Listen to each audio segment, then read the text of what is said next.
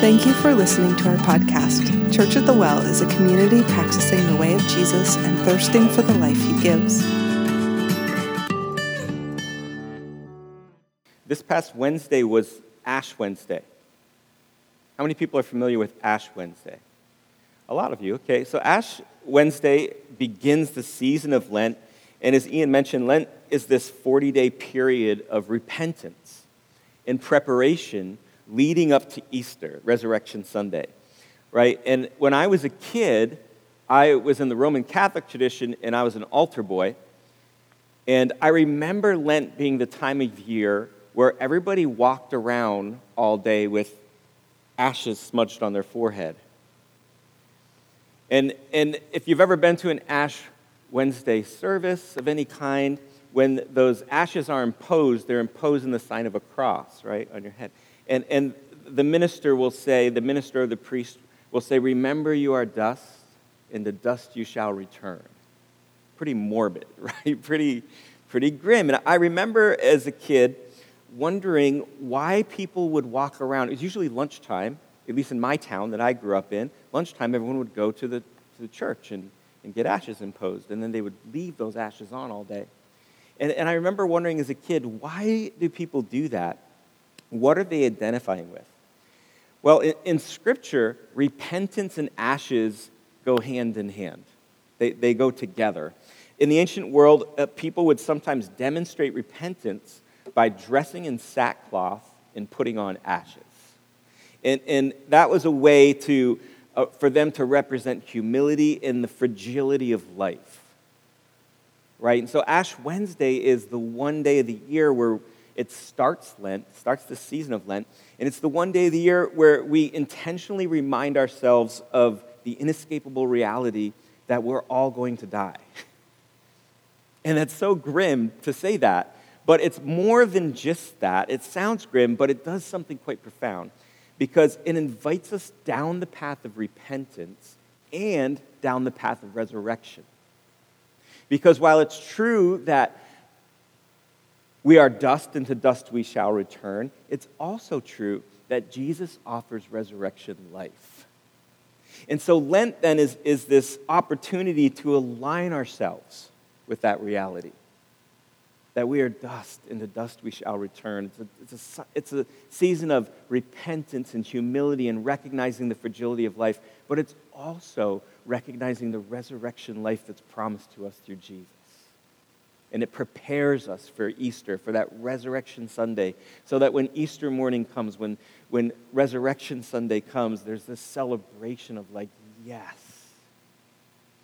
And so I thought we could kick off the first Sunday of Lent by praying a prayer out loud together.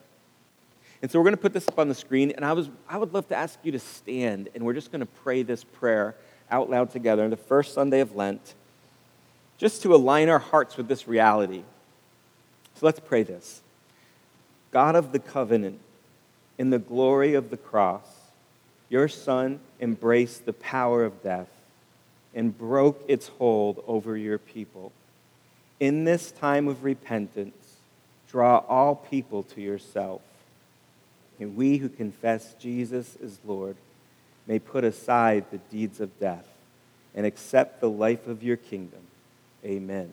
Amen. You can be seated. So, today, what we're going to do is we're going to look at the Gospel of Luke, where we're told that Jesus is led by the Spirit into the wilderness for 40 days to fast and to pray. And so, of course, Jesus going into the wilderness for 40 days to fast and pray um, mirrors the season of Lent, right? Or rather, Lent mirrors Jesus going into the wilderness for 40 days to fast and pray. And we're going to look specifically this morning on how Jesus, during this time in the wilderness, resisted the devil and resisted temptation. And then we want to look at what we can learn from that. And so I'm going to invite Kelly Mormon to come, and she's going to read our passage for us today. And do we have the handheld mic, Ian? We're going to read um, the Gospel of Luke, chapter 4, verses 1 through 13. If you have your Bibles, you can turn there. If not, we will have this on the screen for you.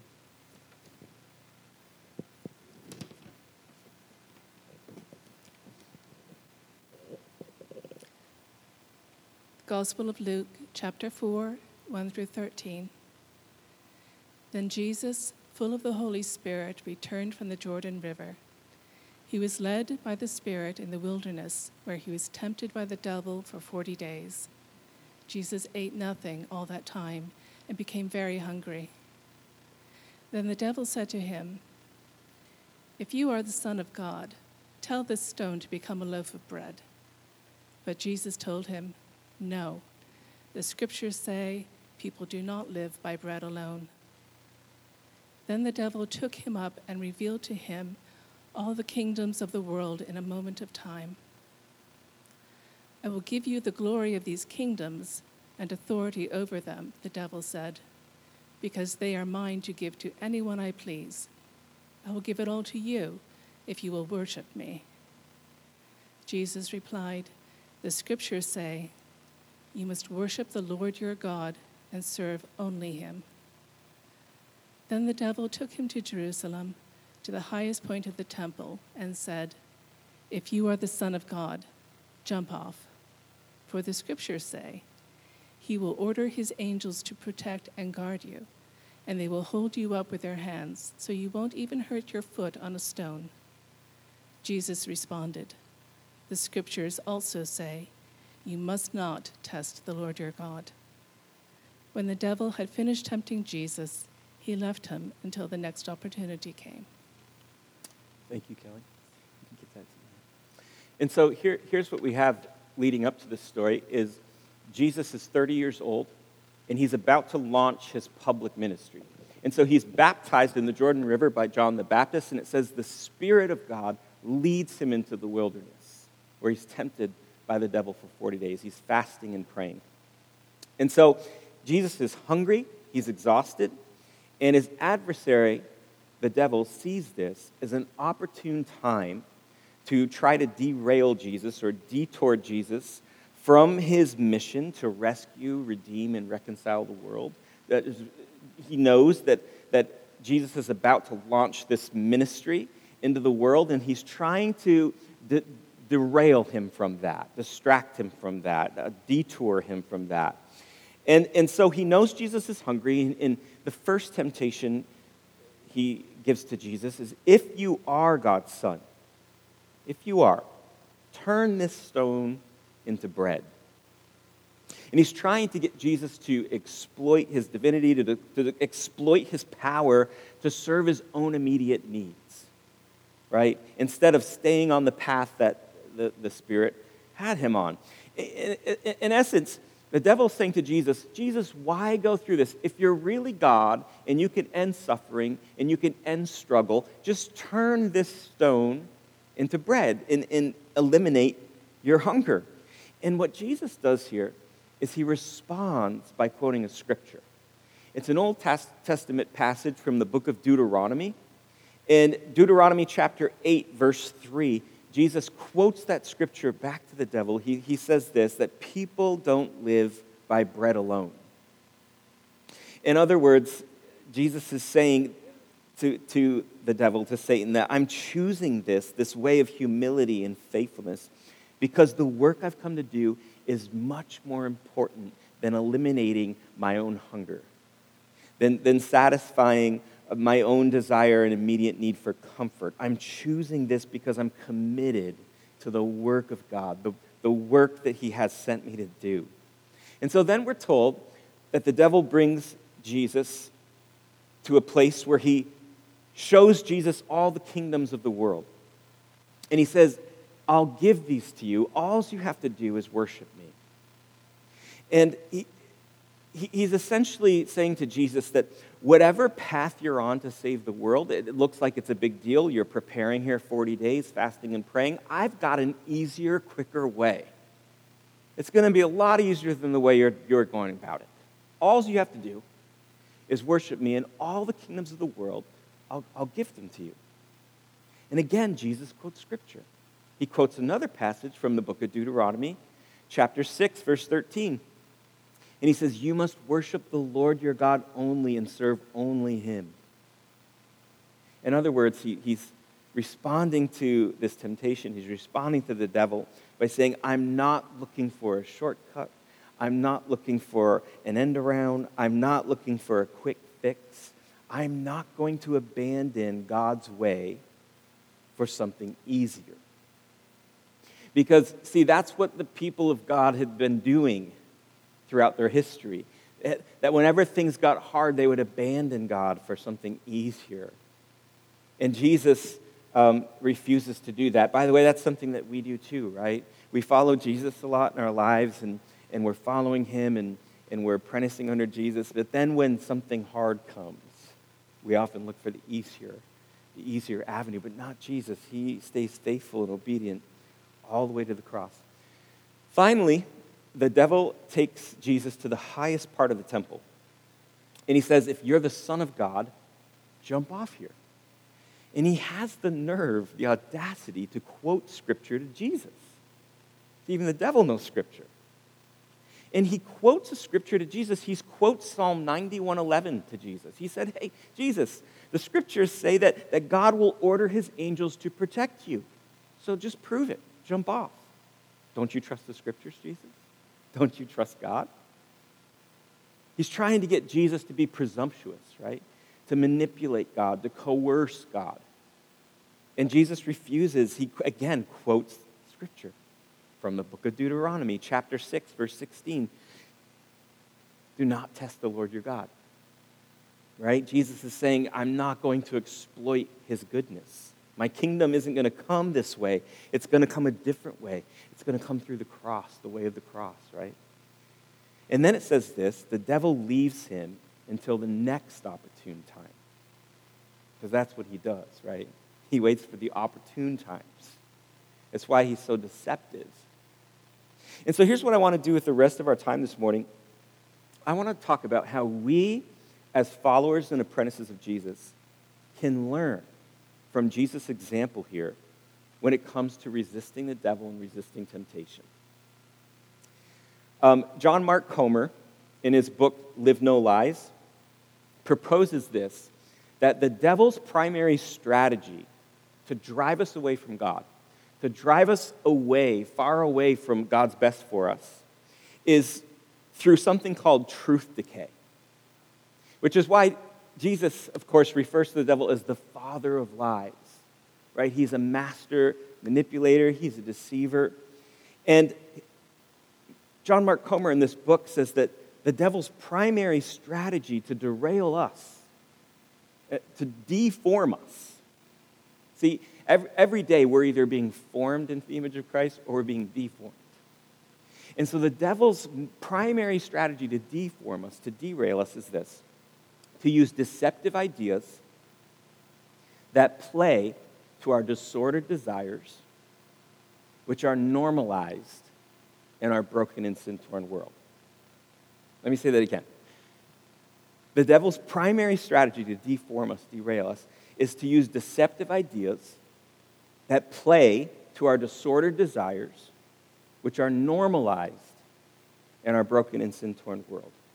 And so when you think about this, temptation is nothing more than a, an appeal to believe a lie. That's what it is. It's an appeal to believe a lie. Go back to our origins in the book of Genesis, right? The Garden of Eden. What do we find? We find the serpent, the crafty one. And he's talking to Eve, and he says this to Eve Did God really say you can't eat any fruit in this place? What's he doing? planting a deceptive idea. He's taking part of the truth, but it's really not true. And Eve goes, No, no, no, he didn't say that. He said, We just can't eat from this one tree, the tree of the knowledge of good and evil. We can have the fruit, we just can't have that one. And then the serpent says to her, Well, that's because God knows that if you eat that tree, you're going to be like him. You're going to become wise. The Pride just doesn't want that for you. It's probably holding out on you. And it says this in Genesis that Eve saw that the fruit was delicious for food. Right? There's this disordered desire of like, yeah, I kind of want to be like God a bit. Be like. Now, is, is, is seeking wisdom wrong? Of course not. Right? It's not. It's how you go about doing it. Right? Wanting wisdom is, is, is not bad. as long as you go about doing it the right way. See, sin is this sin is, is, is simply trying to get the right thing the wrong way. It's trying to get the right thing the wrong way. So let me illustrate this for you. Is provision bad? Of course, of course provision's not bad. But if we go about getting it the, the, the wrong way, then it becomes sin, right? If, if we become greedy with our provision. We have more, more, way, way more than we need, but we don't respond in generosity to others. Well, that's sin. Provision, if we steal to get provision, is, is that okay? Of course not, right? So sin is really, it's trying to get the right thing the wrong way. Think of intimacy.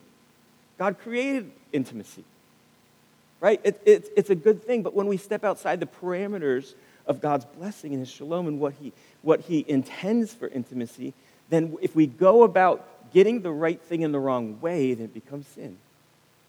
Think about influence. Is, is wanting influence to change the world for good a good thing? Of course it is. But if we use coercion, manipulation, we use people and take advantage of others to get influence, what happens? It becomes sin. See, it's about getting the right thing in the wrong way. The same thing with Eve in the garden. Is wanting to be like God wrong?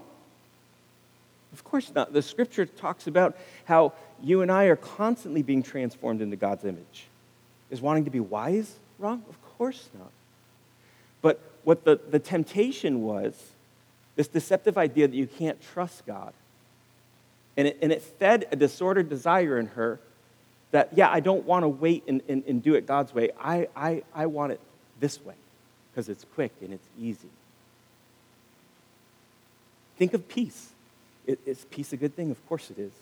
But if we go about doing it in a wrong way, it can become sin, right? That's why we turn to substances, right? To get that sense of peace and calmness, to, to alleviate anxiety. Is that a bad thing?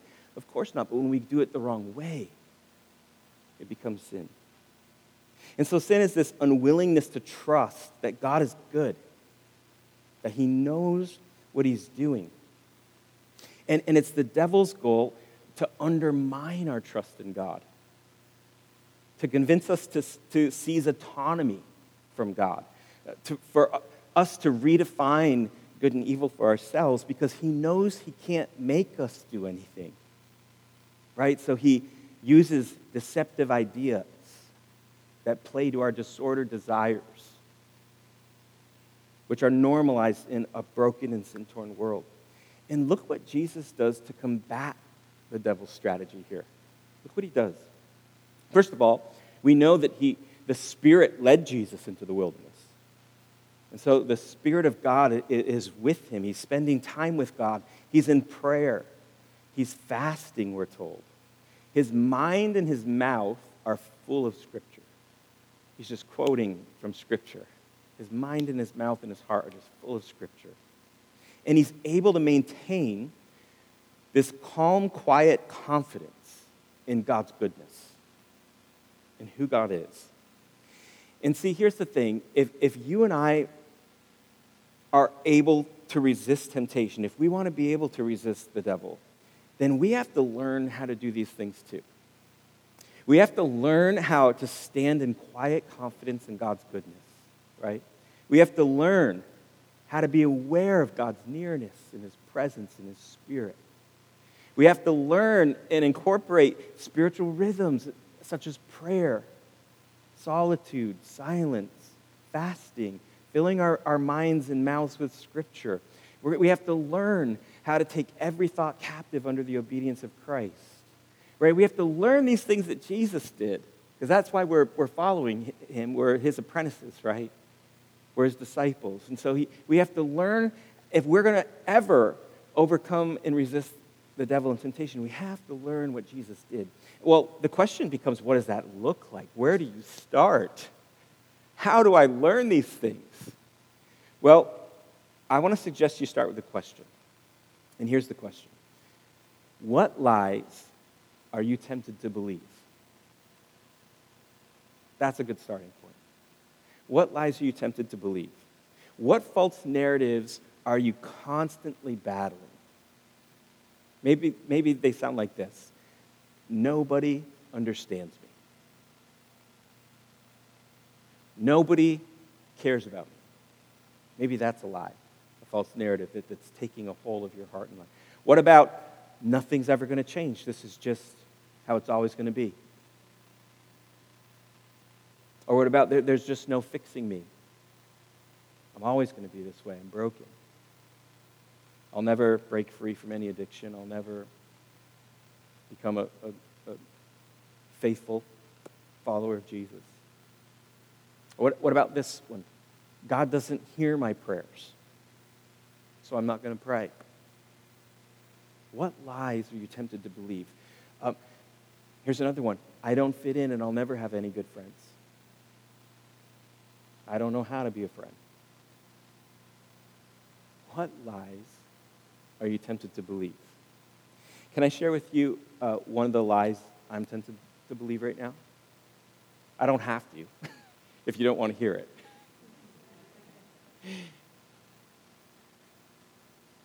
Okay, I guess nobody wants to hear that, so I'm going to keep going. I'll share with you one of the lies I'm tempted to believe right now. And it's this the American church isn't going to make it. I know it's a lie. But when I look at all the division, all of the political polarization, the racial tension, the moral failures of Christian leaders, the COVID challenges that the church has faced the last couple of years, not just our church, I'm talking about the American church, right?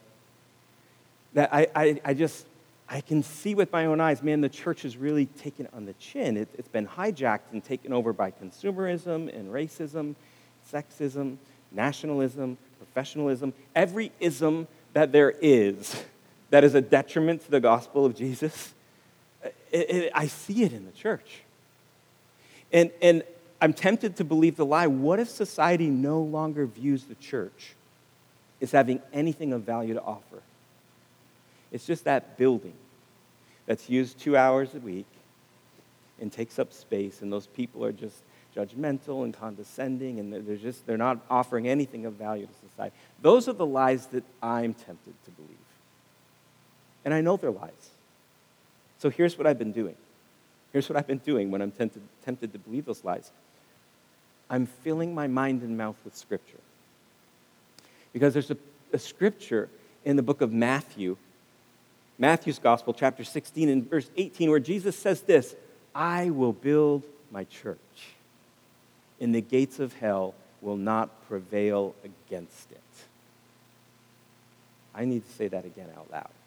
Jesus says this I will build my church, and the gates of hell will not prevail against it.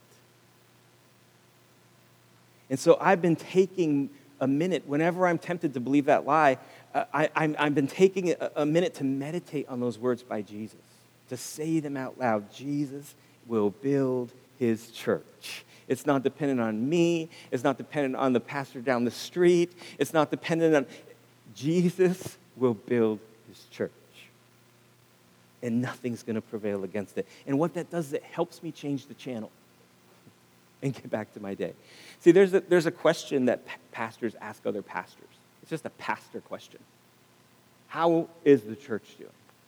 You know, I might be on the phone with a friend, another pastor friend in town or across the country, a friend of mine from Bible college or, or, or in, my, in the Ecclesia network, and, and the question often comes up how's, how's your church? How's, how's the church doing? In these last few years, here's how I've been answering that. Man, it's been really hard. It's really rough. We, we can't meet together in the same space. I, I don't even know certain people who are part of our church, I don't even know where they're at. I, I reach out to them, but I don't hear back, so I don't know how they're doing. But Jesus is building his church. And he'll continue to build his church. He said he would do it. That's what my answer has been. And I needed to say that out loud whenever that question is asked. That, yeah, man, there's a lot going on in the world, there's a lot going on in the church, but Jesus will build his church. And that helps me change the channel, right? just filling my mind and my mouth with Scripture. And so I've been doing this for a while. This is not a one time lie I was tempted to believe. Right? This is a reoccurring. Whenever I see a, moral failure with this, a famous church leader, or, or something happened with, with a child abuse in a denomination. Whenever I see that, I, I, that, I'm tempted to believe that lie. And I have to fill my mind and my mouth with Scripture. Remind myself of what God, what's true, what, what God says.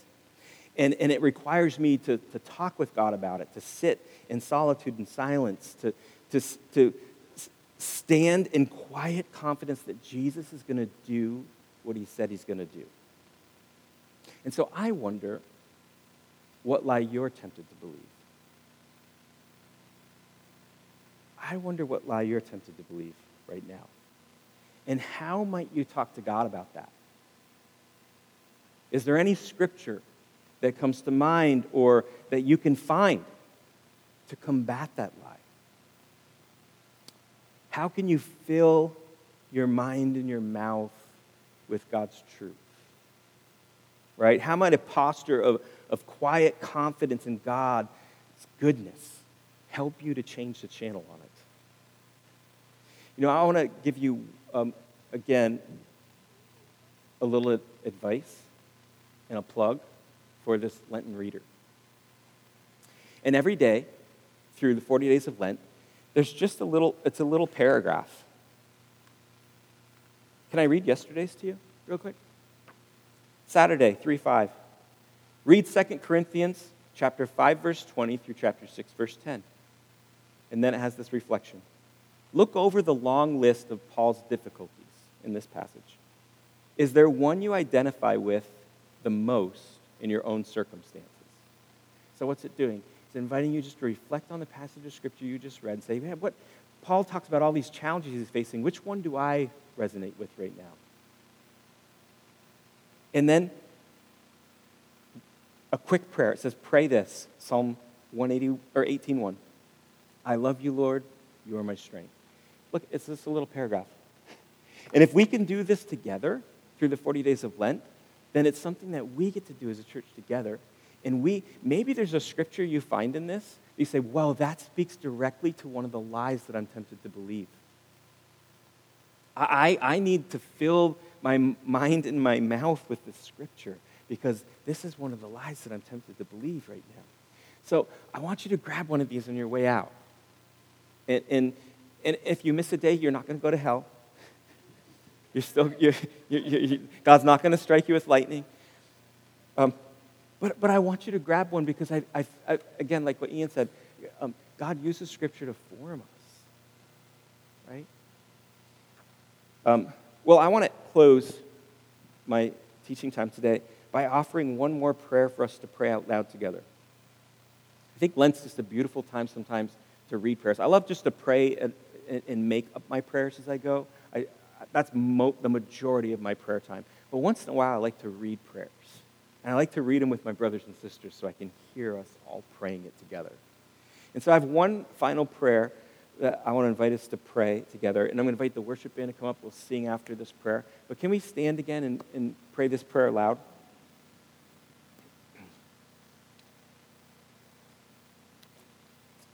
Let's pray this prayer. God of wilderness and water, your Son was baptized and tempted as we are. Guide us through this season that we may not avoid struggle, but open ourselves to blessing. Through the cleansing depths of repentance in the heaven rending words of the Spirit. Amen. Amen. You're listening to the official podcast of Church at the Well in Burlington, Vermont.